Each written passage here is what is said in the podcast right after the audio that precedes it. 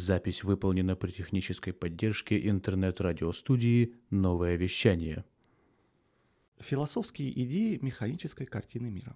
Мой рассказ о физических картинах мира начнется в историческом порядке. Я думаю, все знают, что первой фундаментальной физической теорией была классическая механика, теория о макромире, то есть о том, что мы видим непосредственно. В 1684 году вышла книга Исаака Ньютона под названием «Математические начала натуральной философии». В этой книге описывалась первая версия классической механики. Помимо физической теории, там можно найти разделы, посвященные философским взглядам Ньютона, которые и определили основы механической картины мира. Во-первых, Ньютон полагал, что окружающий мир – это большой механизм наподобие часов. Из этого следует, что все существующее в мире может быть описано и понято человеческим разумом, потому что мир, грубо говоря, является системой взаимодействующих между собой шариков, шестеренок и прочих механических элементов. Отсюда вытекает одно интересное следствие. Все существующее имеет свою причину для нахождения именно в этом месте и в этом моменте времени. Представьте себе картину большого взрыва. В момент начала времени частицы разлетаются из одной точки в разные стороны. Они сталкиваются друг с другом, из-за чего меняют направление. Проследив цепь столкновений частиц друг с другом, мы можем найти место, в котором частица была в прошлом. Причем, как считалось, мы можем отследить прошлые моменты насколько угодно далеко. Подобное видение можно распространить на весь мир, включая человека, ведь он тоже в каком-то роде машина. Так возникает философское понятие детерминизма, то есть представление о том, что все существующее имеет причины своего существования здесь и сейчас. Не может быть явлений, не имеющих причины. Пьер Лаплас по этому поводу говорил, что если бы можно было узнать положение и скорость всех частиц в мире, то можно было бы предсказать все события Вселенной. Такая позиция называется абсолютным детерминизмом. Во-вторых, Ньютон утверждал, что природа устроена просто и единообразно. Слово «единообразно» означает, что мир в разных частях на микроуровне или на уровне галактик ведет себя одинаково. Сейчас мы знаем, что это не совсем так. Под простотой понимают то, что мы называем бритвой Оккама. Если у нас есть несколько объяснений какого-то явления, то правильным следует считать максимально простое. Здесь загвоздка в слое простота. Найти максимально простое объяснение или сконструировать максимально простую машину иногда очень сложно. В-третьих, мир можно изучить путем наблюдений и экспериментов. С этим сложно не согласиться. Итак, мы рассмотрели философские установки механической картины мира. Теперь мы можем перейти к ее категориальному описанию.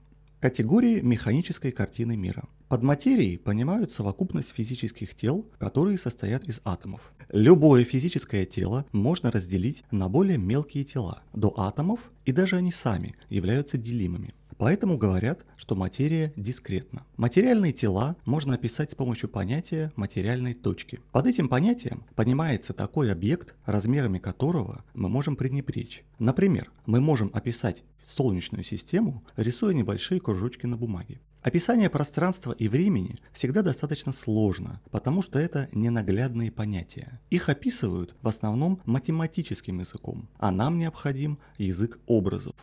Итак, пространство. Во-первых, оно существует само по себе, иными словами, независимо ни от чего. Это значит, что если мы уберем все тела из Вселенной, то пространство останется, наподобие пустого ящика. На философском языке в таком случае говорят, что пространство является субстанцией. Опишем наиболее важные характеристики пространства. Первое. Никакие части пространства нельзя отличить друг от друга. Это называется однородностью. Никакие направления в пространстве не отличаются друг от друга. Это называется изотропностью. Если бы изотропности не было, то пойдя, например, направо, вы шли быстрее бы, чем пойдя налево.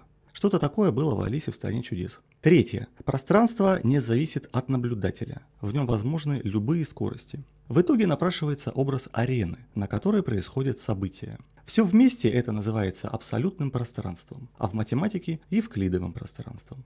Время также является абсолютным, то есть существует само по себе. Здесь все практически так же, как с категорией пространства. Три описанных категории полностью независимы друг от друга. Категория взаимодействия не менее важна, чем предыдущая, поскольку именно с ее помощью материя в виде совокупности атомов оформляется во все те объекты, которые мы наблюдаем. Взаимодействие тел описывается законом гравитации, который в упрощенной форме может звучать так.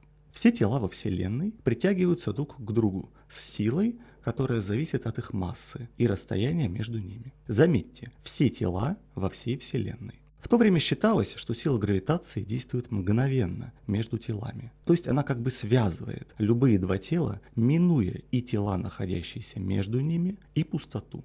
Такая концепция, опровергнутая сегодня, называется дальнодействием. Классическая механика является первой фундаментальной теорией именно потому, что закон тяготения является всеобщим, то есть он действует практически на все тела во Вселенной.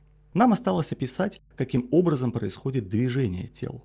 Если я возьму и толкну какой-нибудь объект на своем столе, от удара он сдвинется на какое-то расстояние, а затем остановится.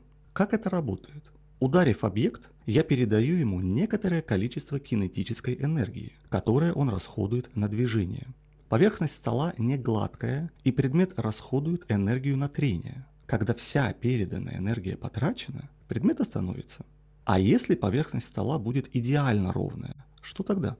Задумавшись над этим, Галилео Галилей пришел к выводу, что в таком случае предмет никогда не остановится. То есть, на самом деле, сила, сообщенная телу, при отсутствии внешних причин замедления или ускорения, будет сохраняться. Это называется принципом инерции, который лежит в основе механики Ньютона и является первым из трех законов Ньютона. Второй закон описывает, как измерить количество переданной предмету силы. Идея принципа инерции была получена в ходе одного из первых мысленных экспериментов в истории науки.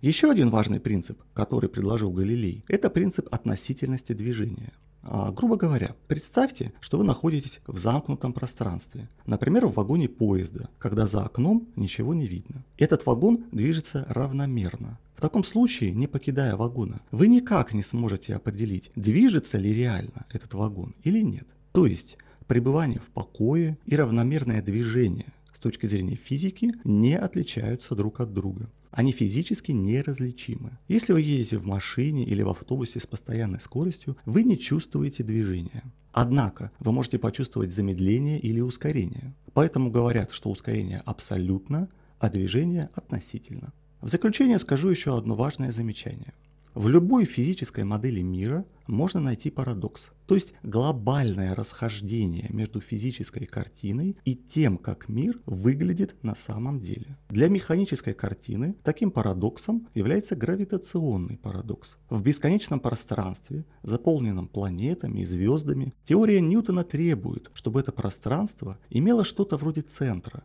где плотность числа объектов была бы максимальной. То есть космос, по теории Ньютона, должен выглядеть как сфера, в центре которой находится остров, состоящий из звезд и планет, вокруг которого простирается бесконечный океан пустого пространства. Однако это не совпадает с реальными наблюдениями. Итак, мы рассмотрели механическую картину мира, а следующее мы рассмотрим электромагнитную картину мира.